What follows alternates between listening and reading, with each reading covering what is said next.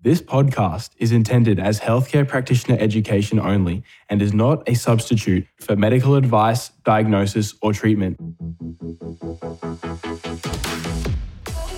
Ischemic heart disease is a condition in which the arteries of the heart are gradually blocked through atherosclerotic disease, and this can lead to long term complications such as heart attacks, uh, and also something called angina, which just means that someone experiences uh, chest pain regularly, particularly when, when exercising.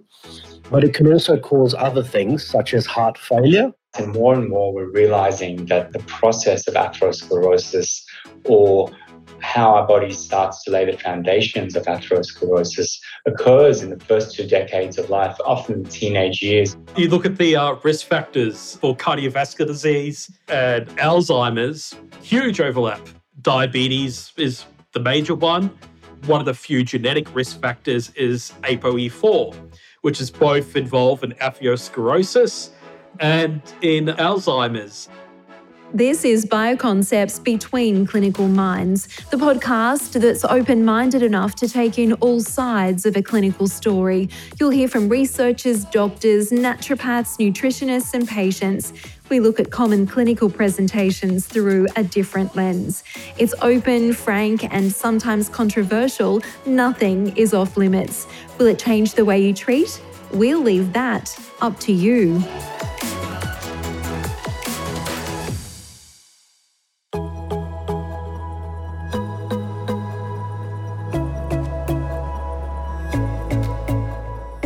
In season two of Bioconcepts Between Clinical Minds, we look at cardiometabolic health. We talk to experts in the field who will take you into their clinics and share their experience. I'm Tony Chambers, and this is Bioconcepts Between Clinical Minds.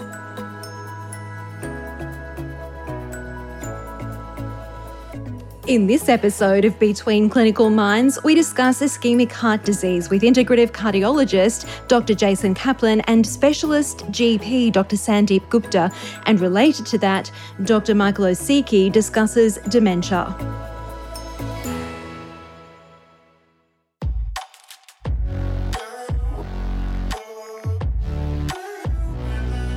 Dr. Sandeep Gupta is an integrative GP with a special interest in cardiometabolic conditions. Ischemic heart disease is a condition in which the arteries of the heart are gradually blocked through atherosclerotic disease, and this can lead to long term complications such as heart attacks, uh, and also something called angina, which just means that someone experiences uh, chest pain regularly, particularly when, when exercising.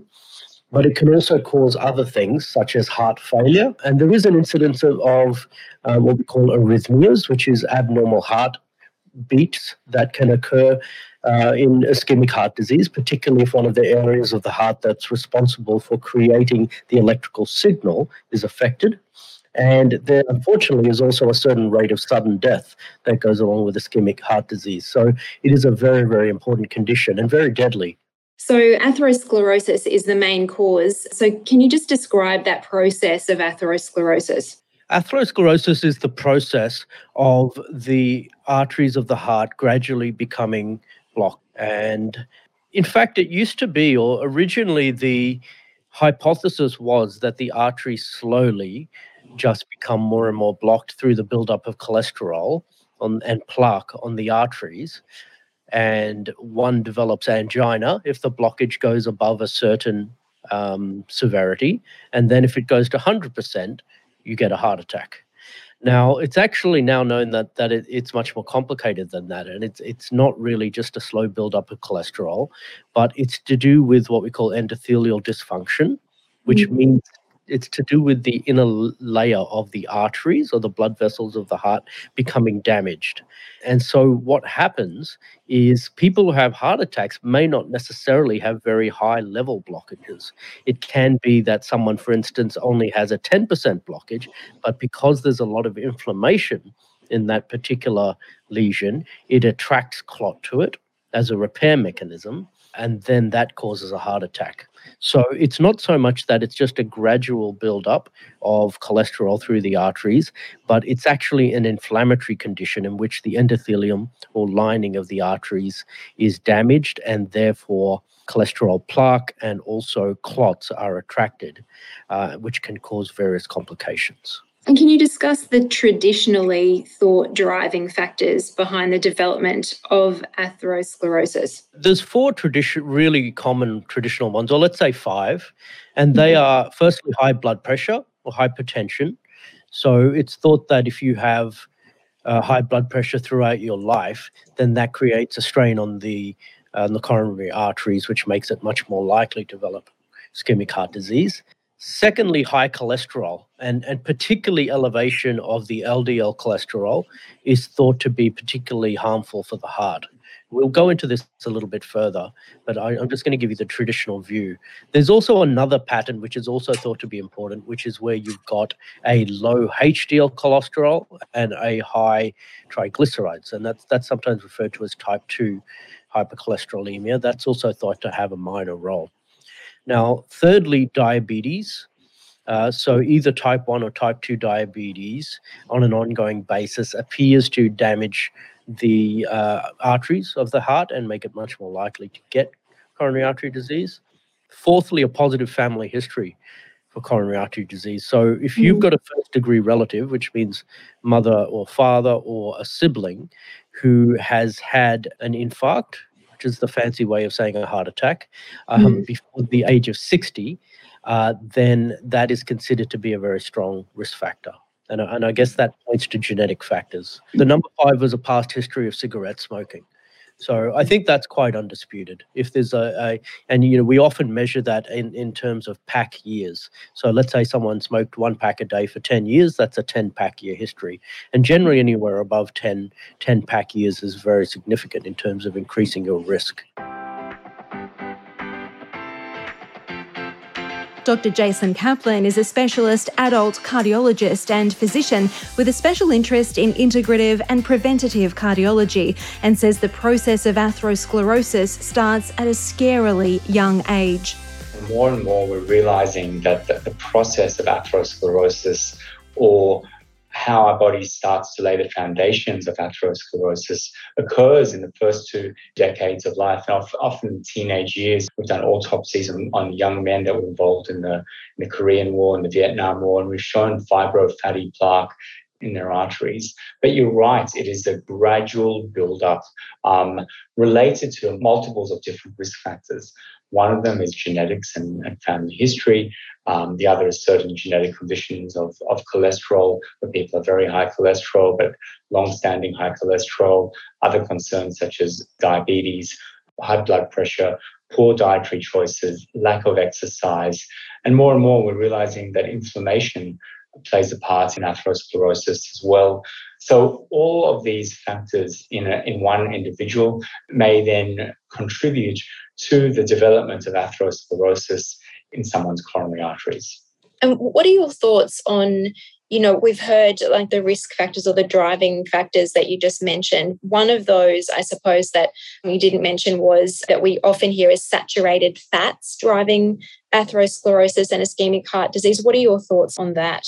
The one that I didn't mention as well, uh, Tony, was lack of physical exercise. It's very well shown people who do not a lot of physical exercise, you know, are also at risk. But saturated fats do do play a part. Saturated fats drive up serum LDLC and more atherogenic lip- lipoproteins, such as um, ApoB. And ApoB is a marker we're going to be seeing used more and more. And ApoB is a, is a sum of all the atherogenic lipoproteins in our bloodstream. Now, if we know that atherosclerosis has its origins very early, early in life, in, in the first few decades, and one of those risk factors is, is higher LDL-C levels or, or ApoB levels, then it would seem that the best thing that we can do is try and maintain low levels in the first few decades of our life. And saturated fats drive up these, especially in certain susceptible individuals. the dietary patterns that have been shown to be most beneficial at preventing cardiovascular events, none of them have a high amount of saturated fats in, in, in their diet, and they often replace them with polyunsaturated and monounsaturated fats. What are your thoughts on cholesterol and LDL C, often termed bad cholesterol. What do you think about that term bad cholesterol? Is that the way that you kind of term it yourself when you're talking to patients? Look, I often I tend to not use the word bad cholesterol, but I, like to think about the term um, more plaque forming cholesterol. And we're actually getting a little bit better at defining you know someone's risk by looking at their cholesterol profile. Um, so I don't just talk about LDL. That's why I think marker such as you know ApoB is useful because it's the sum of all atherogenic lipoproteins, um, and also more and more we're looking at a new, a new, marker called lipoprotein little a. Lipoprotein little a is often elevated in people who have early atherosclerosis, early ischemic heart disease. And to, to summarize it, lipoprotein little a attaches itself to uh, certain lipoproteins and cholesterol particles and makes them more likely to deposit in the arterial wall. So it's not just about the LDL. Um, in some patients, what I will also do is I will do something called LDL subfractions, where we can differentiate between the small, dense LDL particles. These are often more likely to deposit in the arterial wall versus more the light and fluffy LDL particles, which are less likely to deposit in, in the arterial wall. And then we create a picture for the, for the person sitting in, in front of us. It's often too simplistic just to attribute it to, to one factor. Um, but what I do want to say is if you do have risk factors and if there is early atherosclerosis in your, in your arteries as measured by testing such as a coronary calcium score or an ultrasound of your carotid arteries, we do know that achieving a lower LDLC can help reverse that process and lead to a situation where no new plaque formation will be laid down. We've shown that very elegantly in multiple both uh, primary and secondary prevention studies. In fact, we were able to show that if we bring the LDLC under 1.8 millimoles per liter, we can perhaps even reverse the volume of plaques. And this is detected on a on an amazing test where we can actually put an ultrasound in someone's coronary arteries and we can actually see the reduction in plaque volume. And this occurs when the LDL is under 1.8. The other really important thing I'd like to emphasize about you know LDLC is we know that you know populations around the world that have a lower LDLC do not have a clinically significant burden of atherosclerosis. And in 2017, published in The Lancet, there was a, a cross sectional study done of the Tsimane people, which are a hunter gatherer people living at the edge of the Amazon in Bolivia. They have the lowest rate of coronary atherosclerosis compared to anyone in the world. In fact, their arterial age is 28 years younger than when compared to the average person in, in Western society. And they, they do this by having a hunter gatherer lifestyle. Mostly the diet is lower in saturated fats. Their average LDLC lies around 2.335, and they definitely get lots of exercise a day. They're moving all day, and they have the lowest rate of atherosclerosis out of any population in the world. That's very interesting. Just um, I just want to pull out a point that you were talking about before and just explore a little bit more about the coronary artery calcium score. So can you explain that a little bit more, please? Great. So the coronary artery calcium score has been around around 20, 25 years, but it is a simple, non-invasive tool. Um, and what, what happens is people go to radiology practice and have a non-contrast CT scan of their heart, and it quantifies the amount of long-term atherosclerosis that is, that is there in the coronary arteries, and that is depicted as calcium on the CT scanner. This is scored according to a standard algorithm that is used internationally and universally called the Agatston score, which was named after Arthur Agatston, who was a cardiologist in Florida. And then not only do we know what the score, if there's the presence of atherosclerosis, which is really important, the younger people are, but also we can compare you to other age and sex matched cohorts and other national, other ethnic backgrounds, um, integrating that information from a study called the multi-ethnic study of atherosclerosis. And we also know by studying and following up people with elevated calcium scores, we have a very clear idea about what their risks are of developing clinically significant complications related to ischemic heart disease. And we know what interventions will work best in, in some of these populations.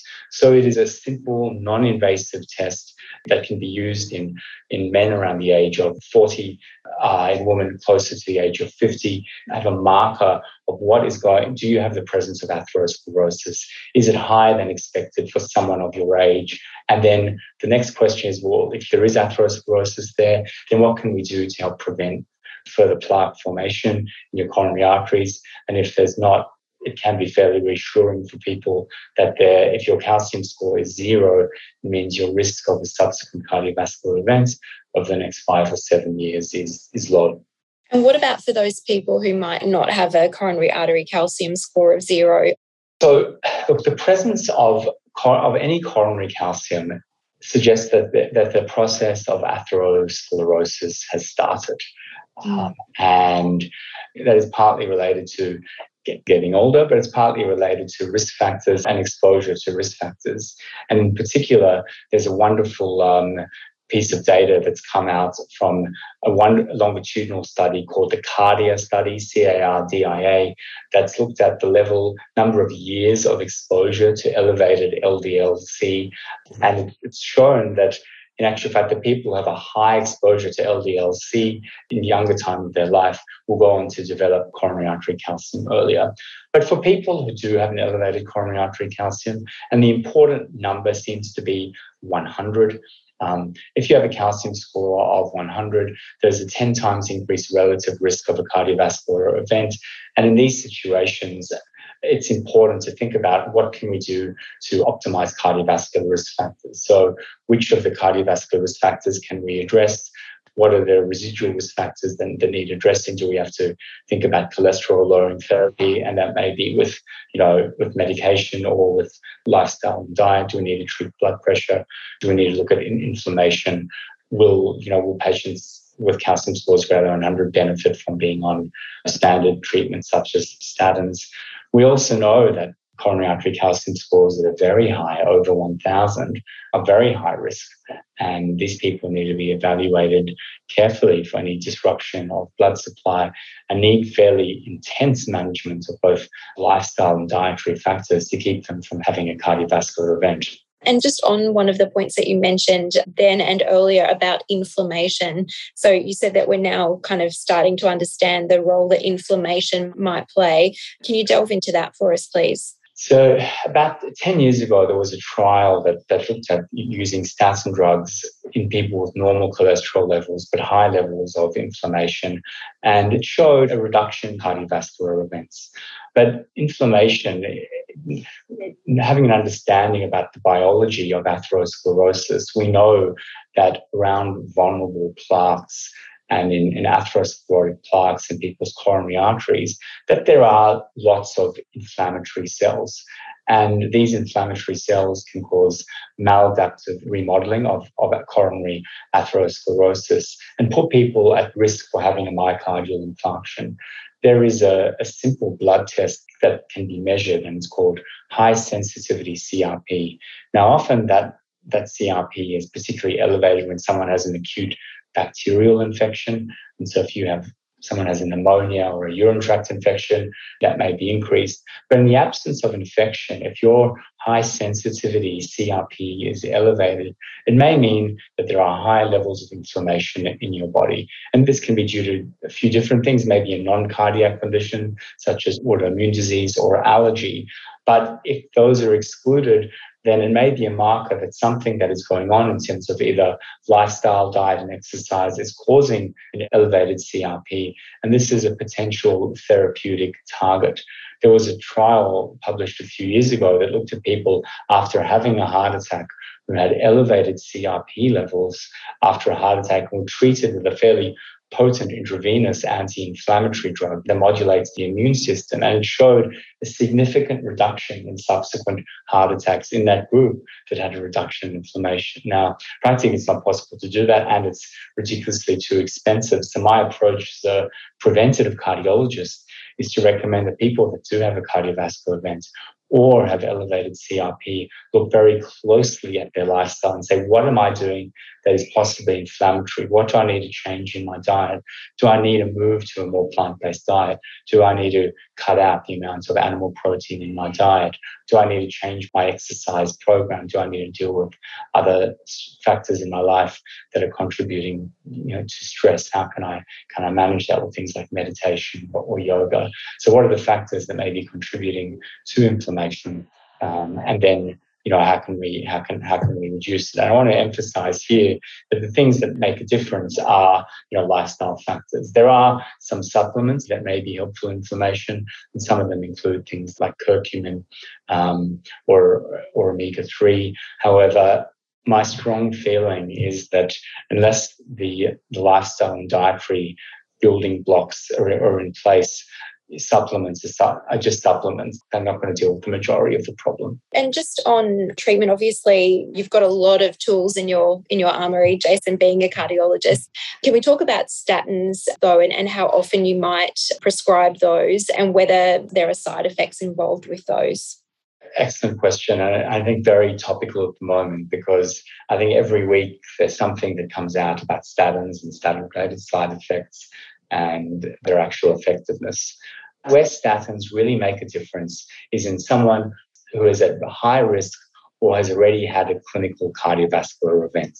So, someone who has already had a heart attack or needing a stent or had a stroke or has the presence of a significant burden of atherosclerosis with a high calcium score, a high burden of plaque, you know, significant plaque in the carotid arteries, this is where statins really provide benefit. And this is one of the strongest relationships ever in cardiovascular medicine. So, someone who's already had an event by prescribing a statin, trying to get down to a lower LDLC, you'll make a significant reduction in the risk of having a subsequent cardiovascular event. And I think it's it's not just about cholesterol lowering. Statins do have a role, their pleiotropic effect at stabilizing plaque and perhaps a mild anti-inflammatory effect.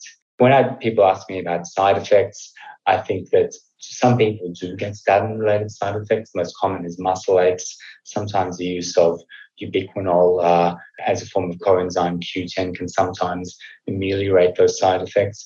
For the most people, the statin-related muscle aches are dose-related, uh, but for some people they can occur at lower doses. Some people do feel some, some brain fog.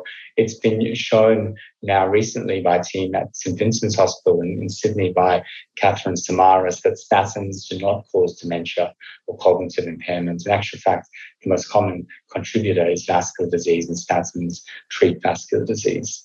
In the people that have not had an event, so we're talking now in the primary prevention, there are subgroup of people that will benefit from statins. These are people with higher burdens of coronary artery disease.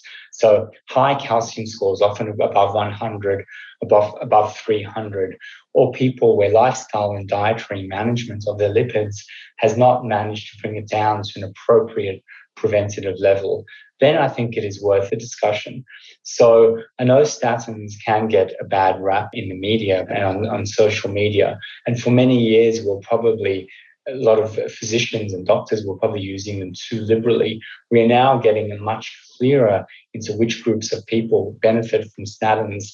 And what I always tell patients by going on a, a statin, if appropriate, it doesn't negate the need to do to do lifestyle and dietary management of your risk factors because studies have shown that will only be complementary and better.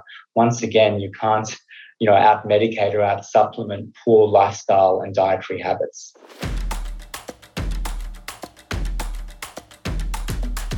Well, statins are a little bit of a double edged sword. Look, they definitely do have an effect. That's the first thing. I, I, know there's some people who are almost saying that they're the number one evil in life and they don't achieve anything. But with advanced coronary artery disease, they do appear to help. But I, my personal belief is that's primarily related to the anti-inflammatory effect. Mm-hmm. Uh, of statins and not so much the cholesterol lowering effect because the the same effect of statins has not been re- been um, repeated with other cholesterol lowering medications. Mm. Uh, so they have a whole host of effects. They, they're very anti inflammatory. They even appear to assist with vitamin D levels, amazingly. So there's, mm. a, there's a whole host of, of effects there. And so the thing is that they then are somewhat detrimental to other tissues, particularly the muscle and neurological system, and also the possibly the um, the blood sugar system as well. So you know, there's cases of people, it's quite common that, that patients will become a bit more forgetful mm-hmm. uh, or their cognitive function will go down a little bit on statins. And it's it's simply because you need the fats to line your, your neurons. It's, it's mm-hmm. what makes up myelin and so on. And so I believe it's as simple as that. And and and most likely the, the solution is to use lower doses and use them primarily as an anti-inflammatory rather than you know, so rather than kind of manically chasing an ideal LDL of 1.8 or something like that, my practice would be more normal to, to use um, a very low dose. And so, in patients that I have that have advanced coronary artery disease, they generally would be on them. If they've then gone five years and they're improving, then I my my plan would be to get them off them eventually. And so, it's it's their their biggest role is in that acute, more acute stage mm. after heart attacks. But they do have a they do have a st- plaque stabilizing effect. Uh, it's not 100% clear how long the the, the effect is beneficial for, but let's say a few years after a heart attack, for instance, I think certainly not for primary prevention and certainly not at very high doses.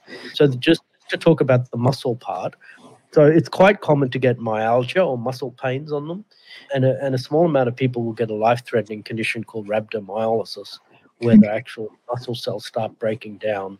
And and and this has got to do with with the enzymes that the statins block the hmg coa reductase and so on.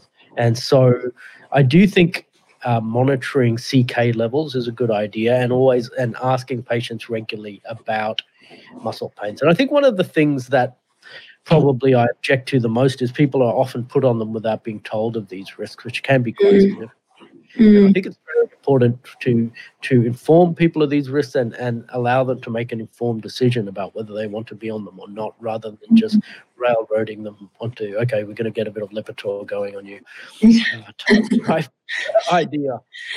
So so yeah, they're a double-edged sword. They can be used in in very severe and acute cases, but they they don't replace a holistic protocol.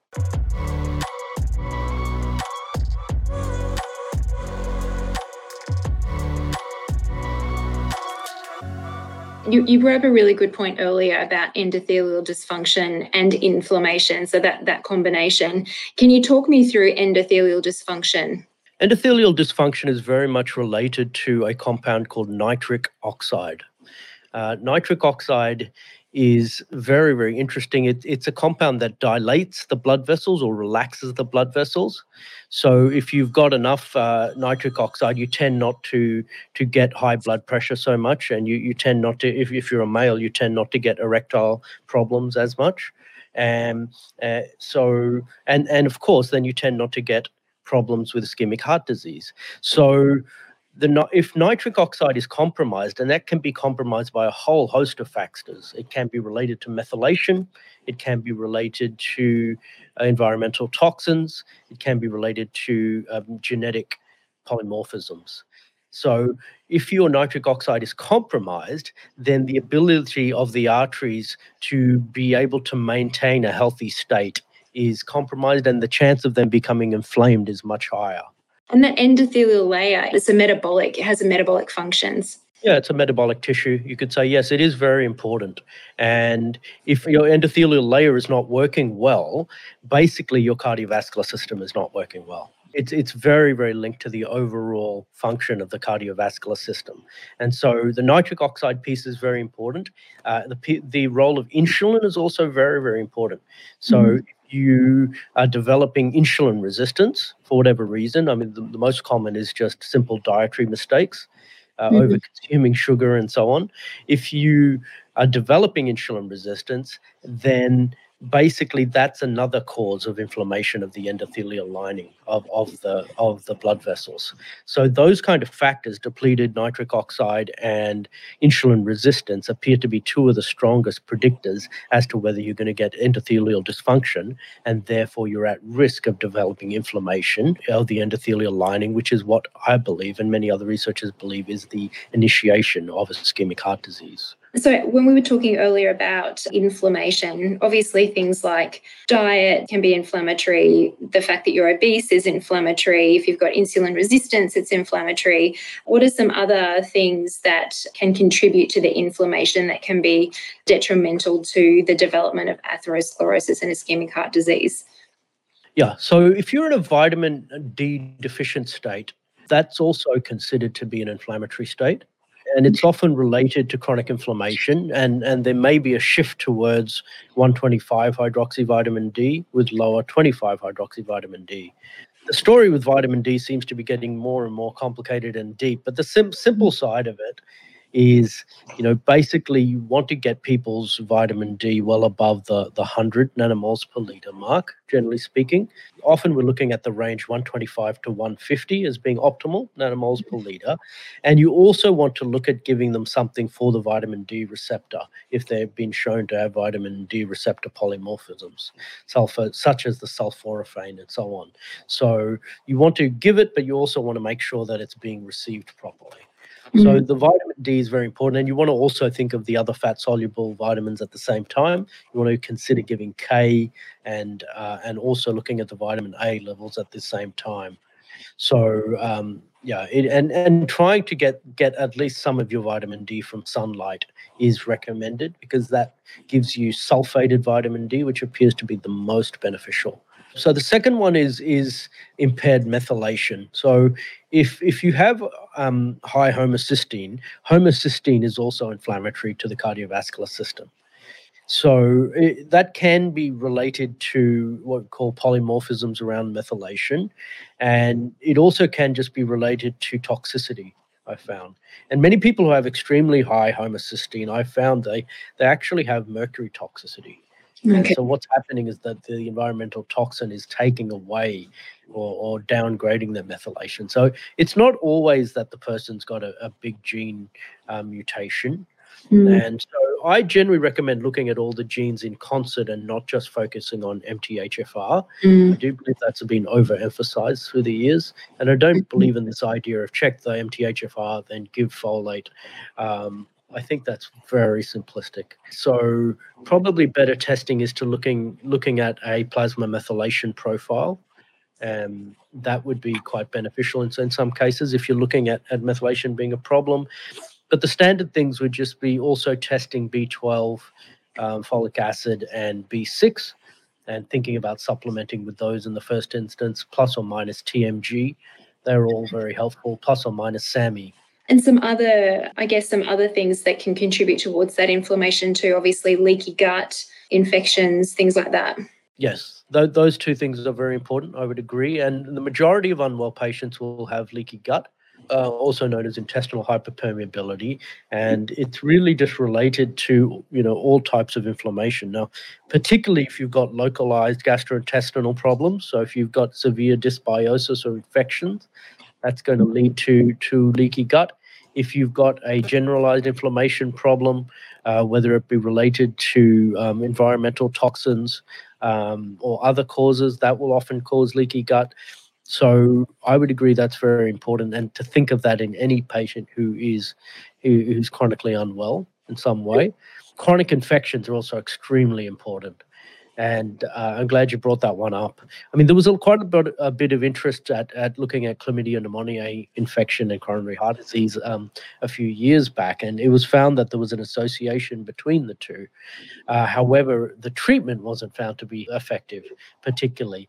Um, however, um, sometimes the, the problem has been that in these trials and so on, the treatment hasn't been given for long enough. And I actually suspect there is a causative role for infections, such as chlamydia and mycoplasma infections. So, you know, if you do test for those and you find them to be positive, um, you can just do serology testing, and this, the, there is more advanced testing, such as ELISpot testing, available in, in certain labs um, overseas. And if you find that, that, especially if someone's had a history of pneumonia and also plus or minus chronic fatigue, it's it's quite possible they've got a mycoplasma or chlamydia infection there. And by looking at then um, managing those with herbs and or antibiotics and or other strategies, I believe that can greatly help in reducing the inflammation in the cardiovascular system.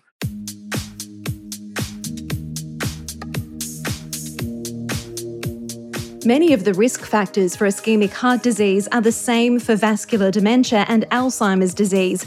Dr. Michael Osiecki says it's so complex, yet so simple. Obviously, without proper blood flow, you get organ, tissue, and cellular failure. So, when we're sort of talking about cardiovascular disease, it's ultimately about something very, very chemical engineering. It's about pipe flow and pumps at the end of the day, um, elasticity of the blood vessels, and then just the, you know failures in the heart and all the fallout diseases from it and causative issues that just affect the flow of blood throughout your body. So vascular dementia is basically damage to the blood vessels from multiple issues that then result in some sort of neurodegenerative outcome. And that's a good way of a, a, kind of a simple way of understanding it, isn't it? And there are so many things that can cause that impact to blood flow. What are some of those? So, starting off with a blockage, so a stroke. And we could talk about many different ways of that. Could be just a clot, you know, that's more traditionally thinking, and probably what a lot of it we discussed discussed about in this podcast is, you know, a clot forming or atherosclerotic plaque but another interesting one, you know, much more related to what we generally think about dementia and Alzheimer's, is there is um, the whole amyloidosis of the vasculature as well, because a lot of amyloid plaques are formed near blood vessels and um, associated with the blood brain, brain barrier.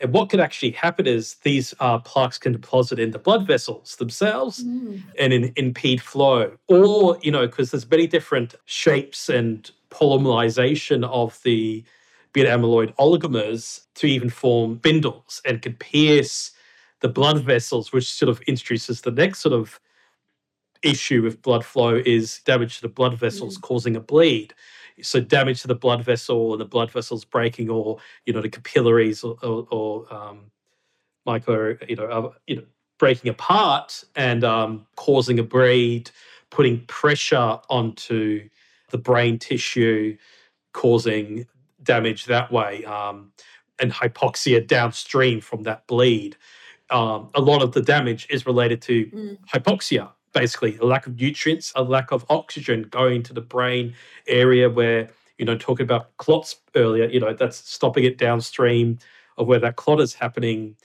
um, causing basically hypoxic events and an eventual cell death, you know, uh, swelling of the neuronal cells, loss of um, the uh, ionic gap. And so, therefore, you lose membrane potential. So the neuronals stop working and mm. eventually die off. And that's not real. I wouldn't say permanent, but it takes decades to repair that loss. And generally, what ends up happening in the brain with new research is that it finds a different way of that damaged space.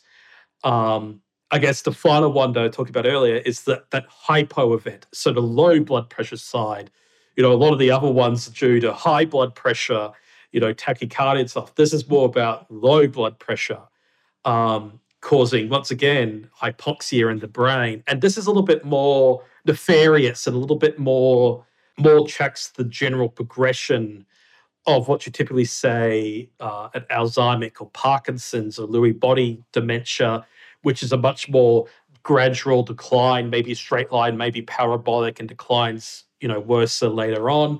Whereas vascular dementia is very stepwise. You have a big stroke, a big bleed, it has a massive step down in the um, in your cognitive function of wherever that clock happens to be. Most of the time in your cortex area, the top, you know, uh, brain. So generally, you use that higher mm-hmm. cognitive function. But generally, you sort of first sort of see um, more uh, like judgment and processing go first mm-hmm. before memory in vascular dementia in a stepwise manner, where these hypo low blood flow events, um, which are a little bit more difficult, are kind of slow, like mm. there's small steps happening, which is a little, looks a little bit more like a, a gradual decline. So you're saying that someone who has Alzheimer's disease or developing Alzheimer's disease can be concurrently developing vascular dementia? You look at the uh, risk factors uh, for cardiovascular disease and uh, Alzheimer's, huge overlap. Uh, diabetes is the major one. But you know, you look at Alzheimer's, and one of the few genetic risk factors is ApoE4, which is both involved in atherosclerosis and in um, Alzheimer's because it's used for fat transport, mostly in immune cells, and leads to fat deposits and fat buildup in the brain, and leads to the insulin resistance and immune dysfunction that we see in the brain with Alzheimer's situations. So there's a sort of huge overlap between the diseases just through risk factors mm-hmm. alone.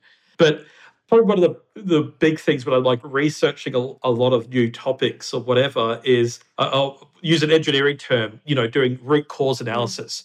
Because, you know, we've spent close to a century now looking at beta amyloid plaque and tau proteins, multiple clinical trials trying to remove mm-hmm. them, you know, decrease the function, whatever, doesn't work. And the question is kind of like going, well, as an engineer, as a biologist, like going, well, what's the normal function of like something like beta amyloid? What's the normal function of tau, which is the microtubule protein? So it's this uh, breakdown of microtubules, and then thinking about, well, what will cause this to dysfunction?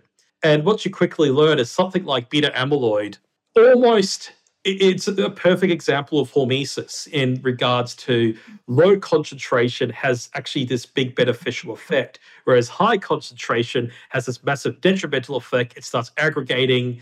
Uh, these uh, soluble oligomers are also quite toxic in itself. Mm. But if you go back and look at, you know, evolutionary biology, this beta amyloid is a highly conserved protein uh, or peptide in verteb- uh, vertebrates mm. from hydra to us um, produces this protein and because we discovered this protein associated with a disease so it's always got this sort of negative mm. spin on it you know the alzheimer's protein the, the, that's that sort of thing is associated you know and it's always associated with causing alzheimer's disease opposed to going why do, why do we have this protein what is its function mm-hmm.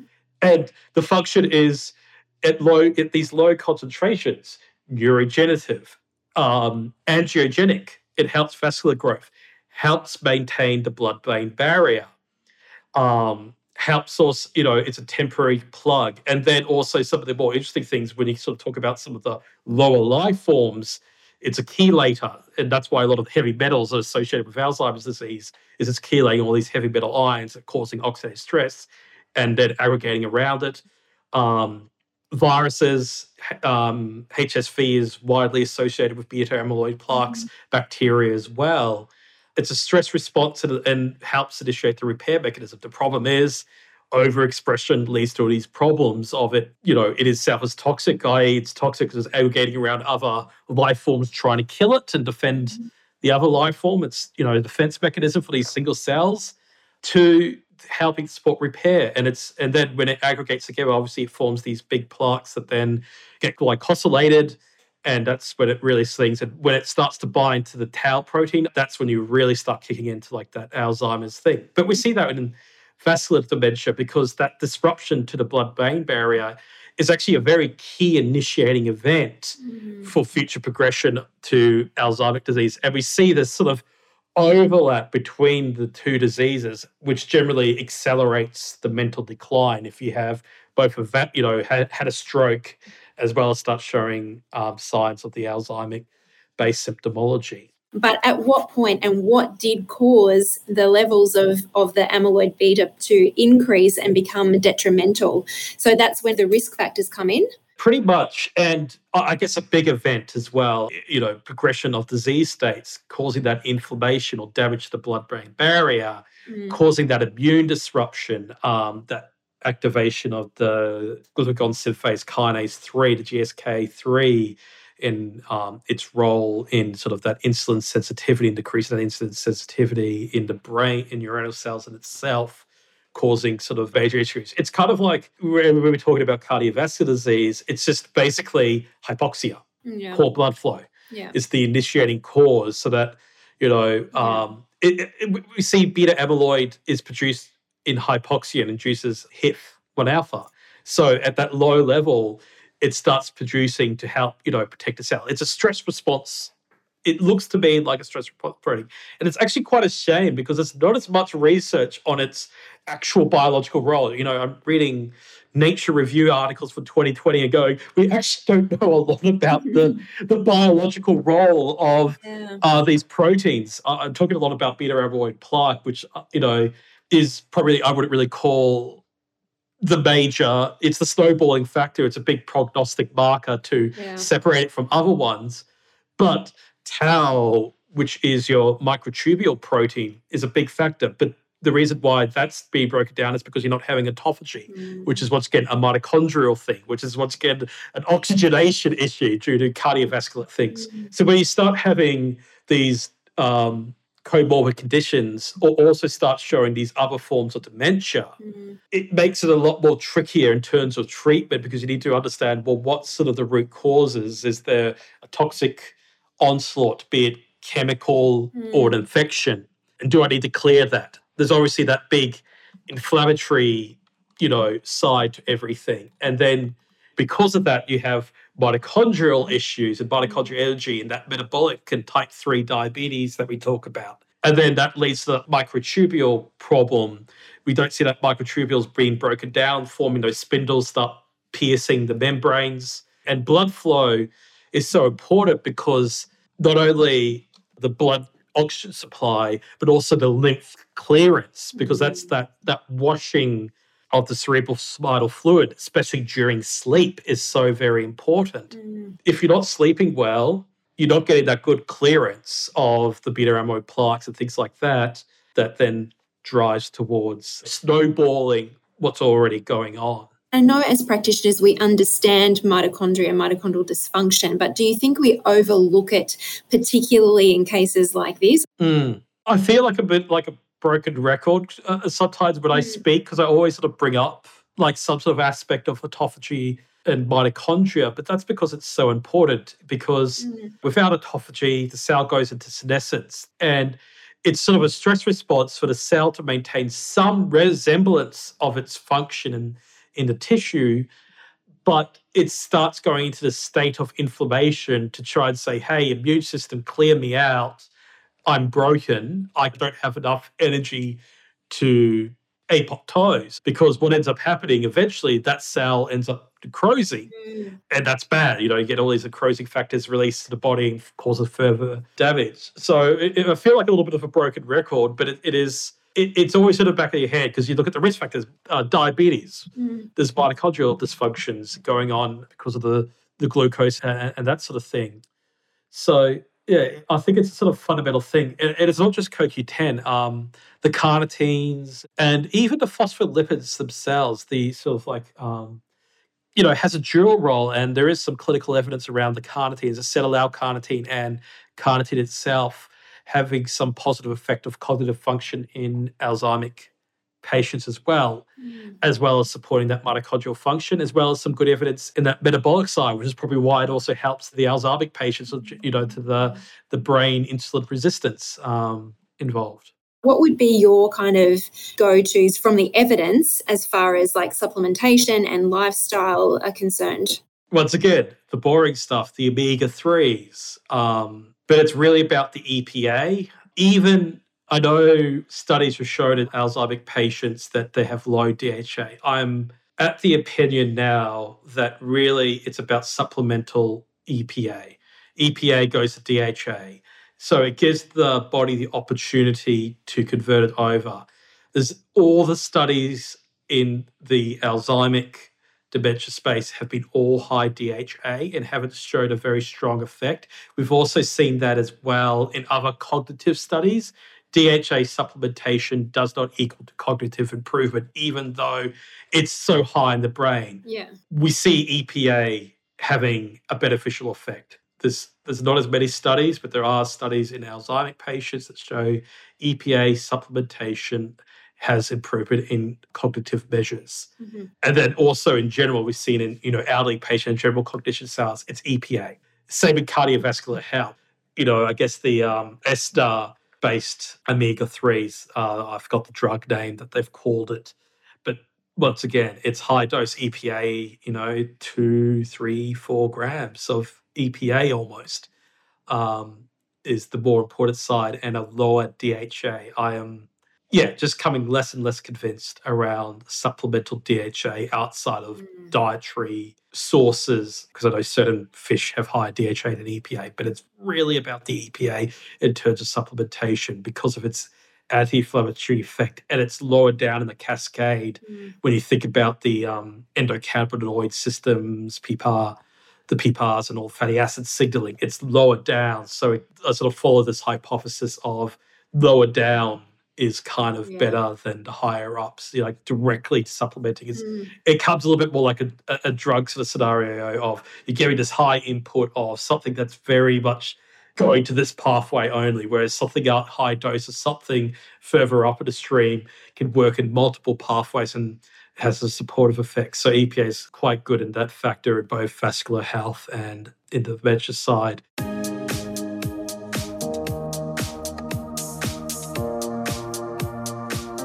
Citrulline more than arginine in terms of the nitric oxide story.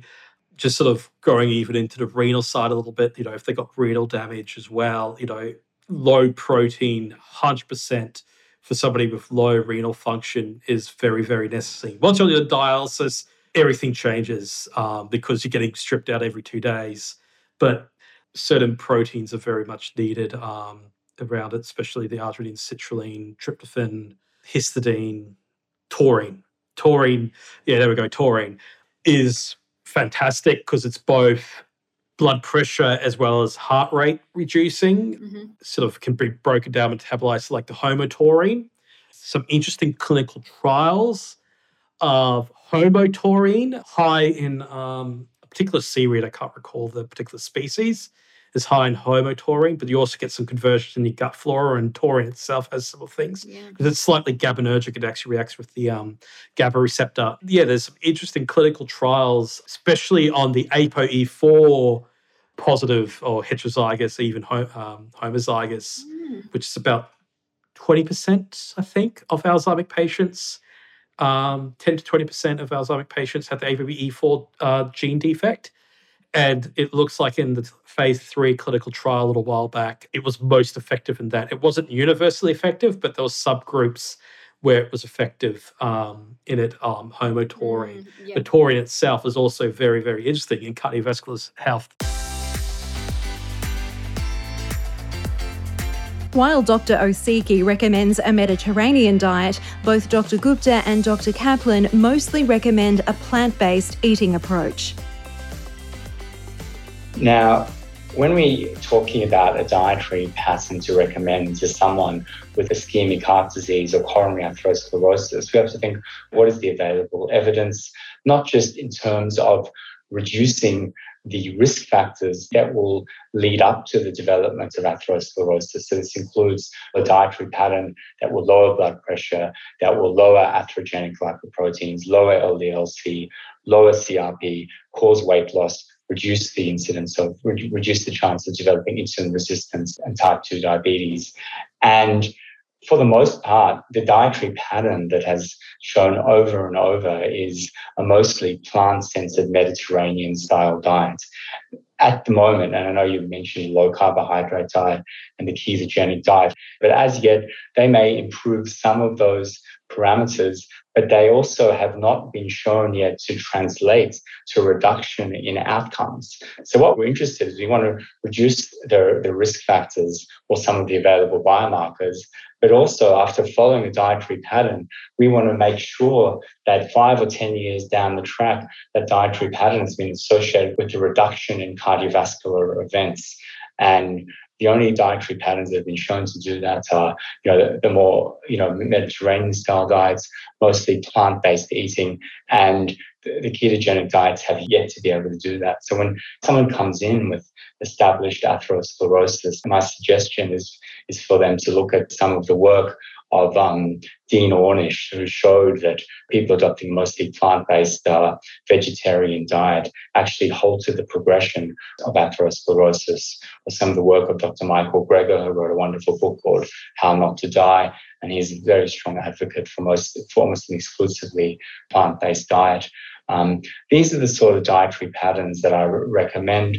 For, for most, what the other really important thing is for the majority of patients, even getting 70 or 80% there is a significant improvement compared to where they were, where the majority of the population are. But for most people, a mostly plant based Mediterranean style diet, with fish a few times a week is a healthy heart diet with plenty of, of healthy carbohydrates, whole, you know, whole grains, fruit, fruit and vegetables. What I find difficult about some form of low carbohydrate diet or the ketogenic diet is they actually exclude whole groups of foods that are known to be healthy and known to cause a reduction in cardiovascular events, such as fruits and vegetables and, and legumes. When you look at, you know, some of the world's longest living people, and there's a great book called The Blue Zones by Dan Buettner that looks at which populations are the highest um, octogenarians and people in their 90s, even people in their hundreds, they all have diets high in legumes and whole grains.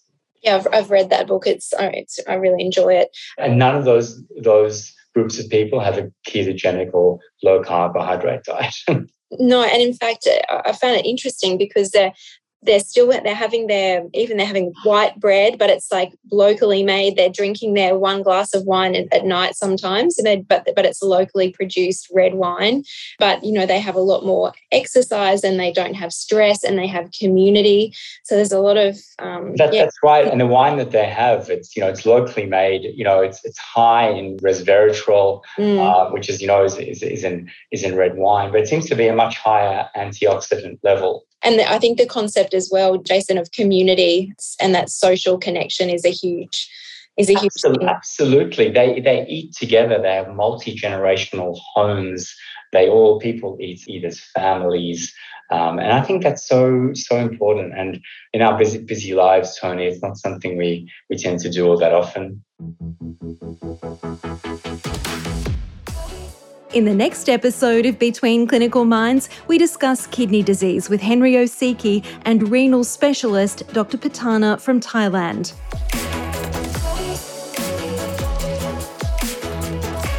Thank you for listening. We hope this podcast engaged and empowered you. And thank you to all of our experts. You can read more information on each of them on our website, bioconceptsengage.com.au. If you enjoyed this episode of Between Clinical Minds, please refer a friend and share the love. To continue the conversation, you can contact us at bioconceptsengage.com.au, where community is more than a concept.